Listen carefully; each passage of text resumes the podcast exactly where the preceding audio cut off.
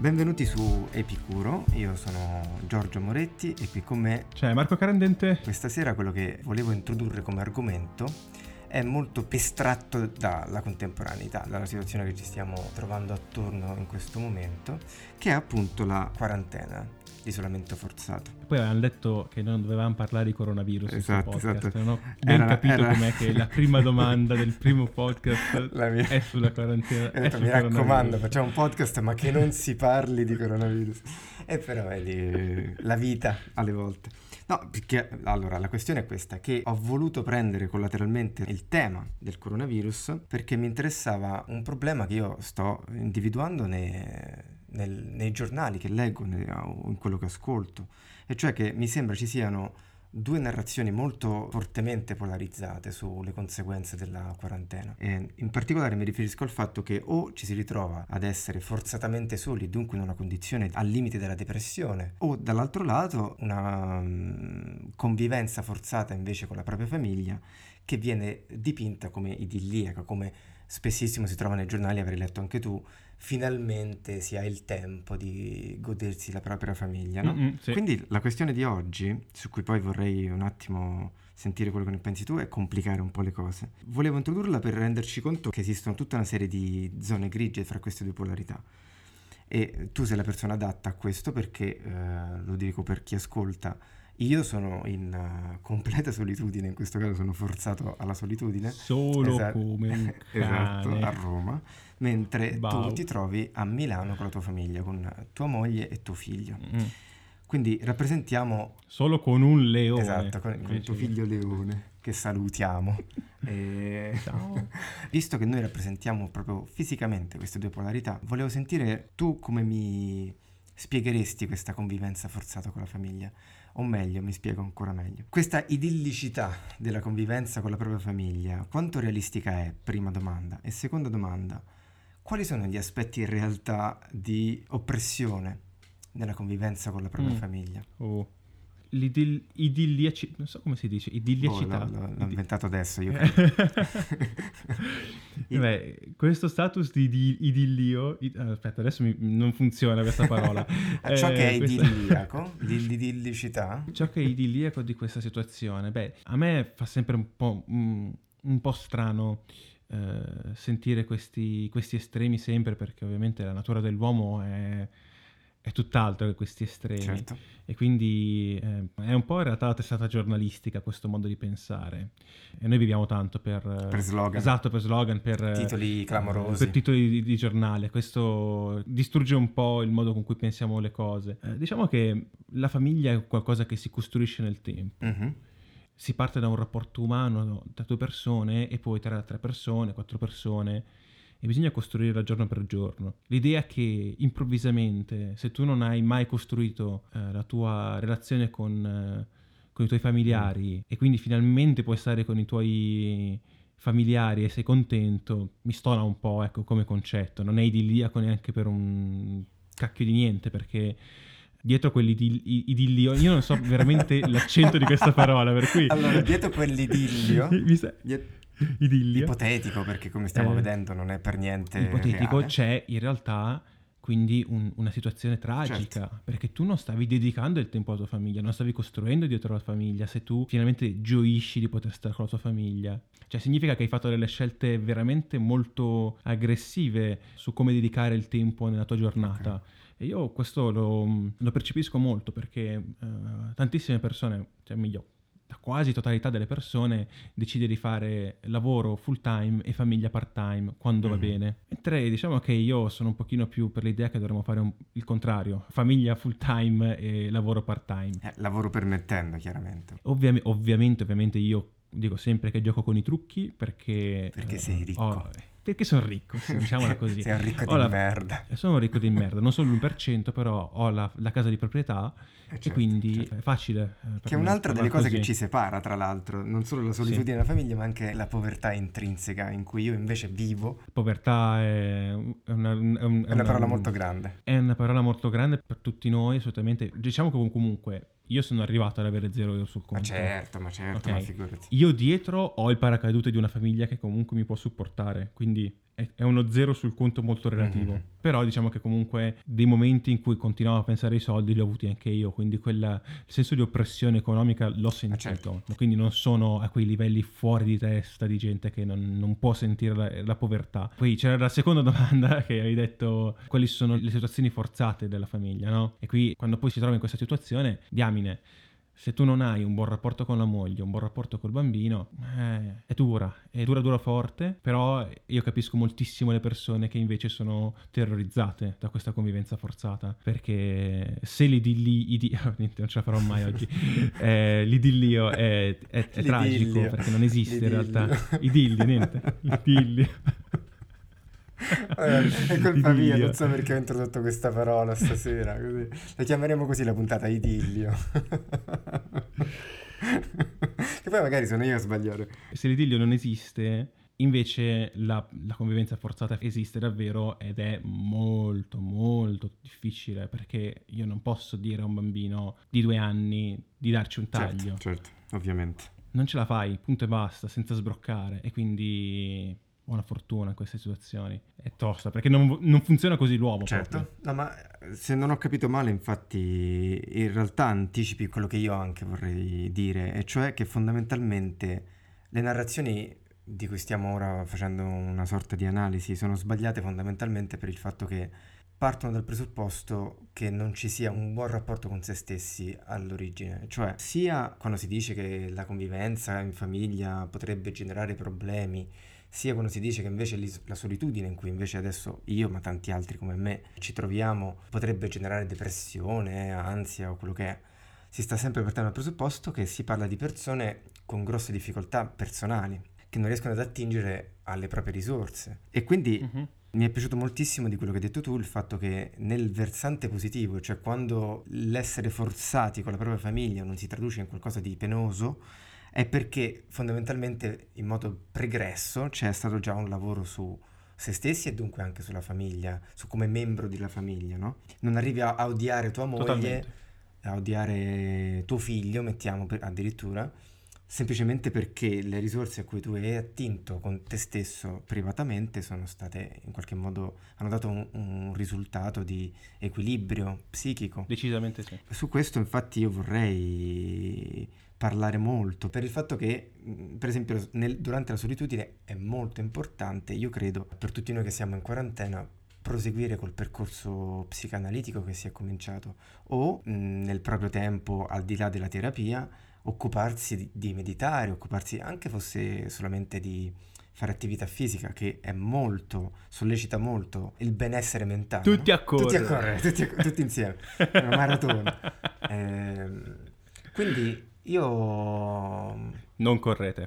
No, state a ca- sta- andrà tutto bene. No, c'è una mia, una mia amica che fa questa cosa che a quanto pare non è neanche così stramba, che sale e scende, lei sta in un condominio di nove piani, sale e scende le scale per, un- per un'oretta. Lo fa anche mia madre. Eh, non è, ricorda che è, è un'ottima è idea. Cioè, è veramente un'ottima idea. lei le scende... No, lei le, le sale solo. Ah, ok, lei le sale ok. solo perché scendere rischia di ammazzarsi. Ah, giustamente. È furba come cosa. E non è furbissima come cosa. Sì, sì, sì, è geniale. In effetti è una palestra nel condominio. Beh, però, vedi, sempre lì si torna, cioè ricorrere alle tue risorse personali. Questo è il punto che volevo mantenere fermo in queste due domande che ti ho posto. Io personalmente, ripeto, mi sono trovato ad aiutarmi da solo, al di là della terapia con la mia psicologa, Monica, ciao Monica, con la meditazione che ho appena cominciato, che è un percorso completamente nuovo e di cui tra l'altro ero molto scettico e parzialmente sono ancora, perché quando mi chiudo, chiudo gli occhi e mi metto a respirare mi sento sempre un po' un coglione, lo dico in tutta franchezza. Cioè, almeno i primi 5 minuti mi sento veramente un, un imbecille. Però in realtà, nonostante io sia molto scettico dal punto di vista spirituale, perché io non sono credente, non sono nemmeno ateo probabilmente, mi colloco in quella zona grigia de- che, dell'agnosticismo. Gli agnostici? cioè- sì, sì, chiamato così. Ma in realtà il punto è che non mi seducono molto le argomentazioni spirituali, no? l'esistenza di un essere superiore, insomma, e in tutte le sue declinazioni non voglio banalizzare, ovviamente. Mi è sempre sembrato che la meditazione fosse una, una, componente della vita religiosa e per questo l'ho sempre in realtà, ho sempre avuto un pregiudizio negativo, totalmente ingiustificato. È molto distante che, la meditazione. Assolutamente, cioè anche perché la religiosità distante. orientale non ha assolutamente niente a che vedere niente, con la religiosità intesa come qui in Occidente. E non appena superato questo pregiudizio molto stupido che io avevo, è proprio roba di questi giorni perché sono al decimo giorno di meditazione. è eh, assolutamente al come decimo. quelli che fanno yoga per una volta e poi si mettono a dire esatto. yoga. Madonna, lo devi fare, ti aiuta fare. tantissimo. Ho, fatto, ho cominciato a fare... A me ha cambiato la vita. Ho cominciato a fare kung fu, guarda, ti faccio vedere come si esatto, fa questa esatto. leva, no? E la sbaglia. sì, sì, sì, cioè, sono uno di quelli, sono uno di quelli che consiglia di fare cose nonostante non le sa fare in prima persona. C'è un problema con la dopamina. Io parlavo l'altro giorno con un'amica che sta facendo un programma di disintossicazione della dopamina. Ok? E, e, questa disintossicazione consiste fondamentalmente nel non sottoporsi a tutta una serie di stimoli. Primo fra tutti il telefono. Sì, assolutamente. Instagram, Concordo. per esempio. Mamma mia. È un problema perché sollecita continuamente senza mai dare un reale un reale orgasmo, cioè una conclusione. È quello scrolling esatto. infinito, quello scrolling infinito che non ti lascia mai respirare. Sì. Hanno proprio creato il layout di questi siti in modo tale che tu hai proprio il contenuto che ti arriva nel momento preciso per cui il tuo cervello risponde meglio con la dopamina, cioè hanno proprio i gruppi di studio per aumentare la dopamina, è, è ah, fuori di testa come cosa. Ma in realtà, allora, paradossalmente, mo ti racconto, io nemmeno troppo tempo fa dovevo andare a cacare e mi ritrovo su- seduto sulla tazza del cesso e mi accorgo di non avere il telefono con me. e io, la mia, reazio- la mia, reazione è stata di, di furia, cioè mi sono incazzato come una merda, perché ero lì che mi dicevo, e adesso che cazzo faccio? Cioè stavo, dovevo semplicemente dedicare quei boh, quei dieci minuti quando va male, che servono per, per cacare. Beh, cacare, cioè nel senso sì, è anche sì, una cosa piacevole, no? no? Come appunto, come il momento di, di, furia. Poi una volta che non ho avuto questa lucidità, lì per lì ho semplicemente cacato, però poi quando ci ho pensato dopo, mi sono reso conto di essermi arrabbiato perché mi sembrava di perdere tempo, no? di non essere, di trovarmi in una situazione noiosa che era quella di fare semplicemente la cacca senza essere stimolato in nessun altro modo da nient'altro che non fosse quello. E questo mi ha fatto rendere conto della, dell'assoluta assuefazione che ho alla stimolazione di dopamina perché eh, la situazione ideale per me sarebbe stata di cacare mentre guardavo Instagram. Questo sarebbe stato non sprecare il mio tempo. E disintossicarsi dalla dopamina si può fare attraverso tanti modi. La meditazione fondamentalmente ti dice devi dedicare questa che io faccio, che quella che io faccio, insomma, che è la meditazione del respiro, dice tu per 10 minuti devi semplicemente concentrarti sul fatto che stai respirando. Quindi chiudi gli occhi, percepisci i tuoi polmoni gonfiarsi col respiro e li percepisci sgonfiarsi quando espiri. Questo fai per 10 minuti, che è, se ci pensi, l'esatto opposto dello stimolarsi. Cioè la dopamina qui non so, cioè non c'è traccia di stimolazione della dopamina. No, anzi, anzi è proprio l'opposto perché tu non stai facendo nulla e noi, me l'aveva detto una persona saggissima che io ho conosciuto. Una persona saggissima. Saggissima, assolutamente. Chi è questo? Che dice? Non siamo in grado di stare fermi 5 minuti senza fare nulla. Questa cosa la diceva prima che uscissero i telefoni. Per questo dico che era molto saggia. Sotto questo punto di vista, a me piace molto il concetto che sta alla base eh, della meditazione, in realtà, che è quello appunto di perché noi abbiamo bisogno di non fare nulla poi io, non, non, anche io non, non, è che sappia molto di meditazione, però so, dal punto di vista eh, neurologico proprio, sì. uh, so qualche cosina da, da, da riviste che, che, scientifiche che leggo, uh, un pochino su che leve agisce. E si parla proprio di dover togliere gli input per poter uh, aiutare il cervello a rifare le connessioni. È un po' come se dovessi dormire alla mm-hmm. fine, no? Quando tu dormi non hai input e il cervello si sistema. Sì, sì, sì le connessioni. Stessa cosa nell'attività quotidiana e lo devi fare nella meditazione in modo tale che tu stai un pochino lavorando sugli input che hai durante una giornata normale, quindi gli suoni, i rumori attorno a te, le distrazioni, la sì, le tasse, il lavoro, tutte queste cose che durante il sonno non, non, non, non pensi perché stai, stai dormendo, durante il giorno ce le hai o meglio, no, sì, ovviamente esatto. non, non coscientemente. Ecco. Cioè che il problema non è che queste cose non entrino nella tua percezione in qualche modo. Il problema è che ci entrano diventando totalizzanti. E quello che mi piace della meditazione è proprio che i pensieri è normale che ti attraversino la mente mentre sei là a fare il coglione con gli occhi chiusi. Perché è normale che ci pensi al fatto che sono 5 minuti che sei fermo senza fare nulla, mentre c'è un- una quarantena in corso e una enorme crisi economica in arrivo. E tu pensi al fatto che non sai cosa succederà di te da qua a giugno, o figuriamoci settembre. Quindi quando ti arriva quel pensiero che è devastante, perché sai benissimo che il tuo futuro prossimo dipende da tutte queste cose. L'ingrediente segreto della meditazione non è non pensarlo o scacciare il pensiero, è accettarlo così come viene, così come fanno i sogni. Il sogno, io questa notte ho fatto solo incubi, non so che cazzo era successo nella mia mente, ma insomma, ho solo... Ho Cosa fa- hai mangiato? Eh, no, avevo mangiato pure, avevo mangiato un po' di asparagi, due uova, ho fatto una frittata d'asparagi. Eh, che non è proprio il cibo più pesante del mondo, insomma, quindi... Non mi sembra, Eh, no? E niente, ho fatto una marea di incubi, uno dopo l'altro, tant'è che ho dormito piuttosto male. Ma il bello dei sogni è che però ti presenta un pensiero negativo, in questo caso introduco un elemento psicanalitico. Io ho un sogno ricorrente che è essere invaso dagli zombie, no? Quindi ho paura che nella, che nella mia stanza entri qualcuno, che in genere io identifico con, con gli zombie, no? Comunque sento che c'è una presenza ostile fuori dalla mia porta che sta premendo per entrare. Questo è il mio incubo ricorrente. E la cosa bella dei sogni è che te lo presenta per così com'è. Dopodiché a te, io per fortuna sono molto educato a ricordarmeli i sogni perché ho imparato a scrivermeli, quindi piano piano Bravo. mi accorgo che me li fa ricordare sempre di più, no? E quindi tu quando ti svegli c'hai di fronte una descrizione di un evento, che era per esempio, ero nella mia stanza, sento dei respiri fuori dalla porta, sento che qualcuno batte sulla porta e all'improvviso mi sono svegliato quando la porta si è aperta. Questo era il mio incubo, no? Uno dei miei incubi. Mhm. Una volta riletto così, come semplice piccolo racconto tra l'altro, tu sei dotato di non di un evento positivo o di un evento negativo. Questo è un fatto, quello che tu hai sognato è un fatto, Mhm. sulla quale tu puoi lavorarci e capire cosa trarne, che nell'ambito del sogno può diventare una seduta psicanalitica, ma nell'ambito della crisi economica incombente può diventare un- un'analisi di più di tipo personale invece, di tipo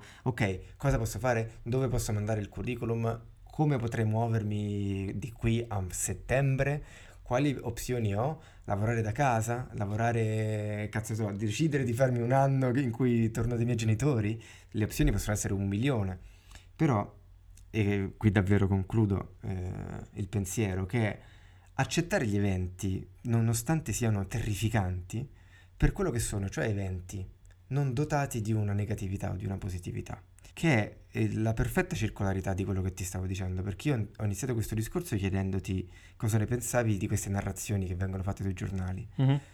E la tua risposta in realtà sarà molto simile a quello a cui siamo arrivati adesso, cioè che non esiste una condizione di per sé idilliaca o negativa, O, o idillica. eh, o idillica o idillica. Idi- idillica. idillica. Ma esistono interpretazioni, no? Mm, Non voglio scadere nella- nel relativismo più sfrenato, ma esistono semplicemente dei fatti sui quali tu puoi disporti in un certo modo. Non esiste che stare in famiglia è positivo e stare da soli Ma che poi noi sottovalutiamo tantissimo quanto questi pensieri sono faticosi. Ah, voglia, certo. Ti tolgono energia. Ti tolgono energia. Ormai il mio mantra, mia moglie mi piglia per il culo ormai, è eh, la mia mente è un tempio. Nel senso che ormai cerco di limitare il più possibile, sempre grazie al mio percorso di psicanalisi. Ragazzi, andate dallo psicologo appena Sì, potete permettervelo. Cioè, state a casa, mandateci. Su Skype, ragazzi, va tutto su Skype. Esatto. Per cui tu dici limitare il più possibile come i tuoi pensieri continuano a tornarti e si prendono risorse cerebrali. È un po' come avevano proprio fatto una ricerca scientifica fragorosa, una di quelle che trovo più interessanti e sconvolgenti degli ultimi decenni proprio, è che hanno visto che la povertà ti rende scemo. Letteralmente ti rende scemo, cioè proprio Non credo, cui credo abbassato. questi i termini, forse. La povertà abbassa il quoziente intellettivo delle persone perché dedichi così tanto tempo del tuo cervello a pensare ai soldi che ti mancano che non hai più le capacità per fare delle scelte corrette. Cioè hanno proprio misurato un netto declino delle capacità cerebrali delle persone. Certo, ovviamente non hanno scritto diventi scemo Vabbè, sul- sì, no, che sul paper. Però il, il concetto è questo: un pensiero che ti distrugge Mm, mm, mm, mm. da dentro ti rende anche debole nelle decisioni. E quindi Mm. è anche uno strumento per diventare più forti. Essere ricco. Esatto, essere ricco. Essere ricco assolutamente.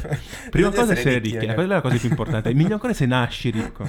Quello è la cosa migliore da fare. Se non nasci ricco sei scemo. Eh, scusami. Esatto. Però togliere un sacco di pensieri che non fanno nulla, perché alla fine, se tu guardi bene, questi pensieri non ti servono a niente. No, no, certo, sono zavorre. Sono solo zavorre. E proprio anche solo da un punto di vista di come funziona il cervello, finisci per essere stanco fuori di pensare queste cose. E quindi appena arrivano questi pensieri, ci va bene, grazie, fantastico, però non mi servi, arrivederci.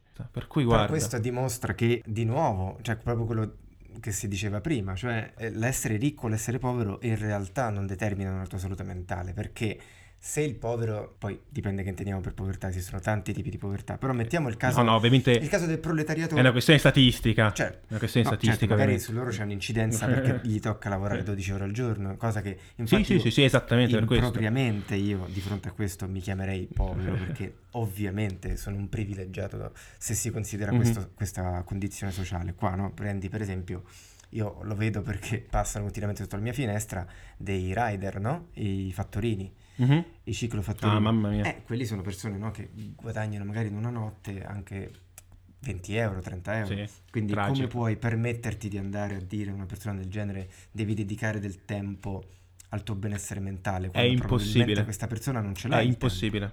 No, no, ma questo qui era, era una ricerca sulla situazione, non era ovviamente nessun giudizio No, sul- certo, certo. Sulla- sulla- sulle persone, ci mancherebbe altro. Infatti, Eh, né, un- né si proponeva di dare alcuna soluzione, se non era, era molto agnostico, eh, come si dice? Idilliaco, Idilliaco, eh. idilliaco. Eh, asettico a, a qualcosa. Sì, ehm, sì. Quando sei... privo di giudizio, privo di di giudizio. Bene, io chiuderei qua l'episodio perché mi sembra che siamo arrivati al cuore del concetto, quello che volevamo toccare. Vi ringrazio per averci ascoltato. Di nuovo siamo Giorgio e Marco. Questo è Epicuro e ci vediamo alla prossima puntata. Ciao!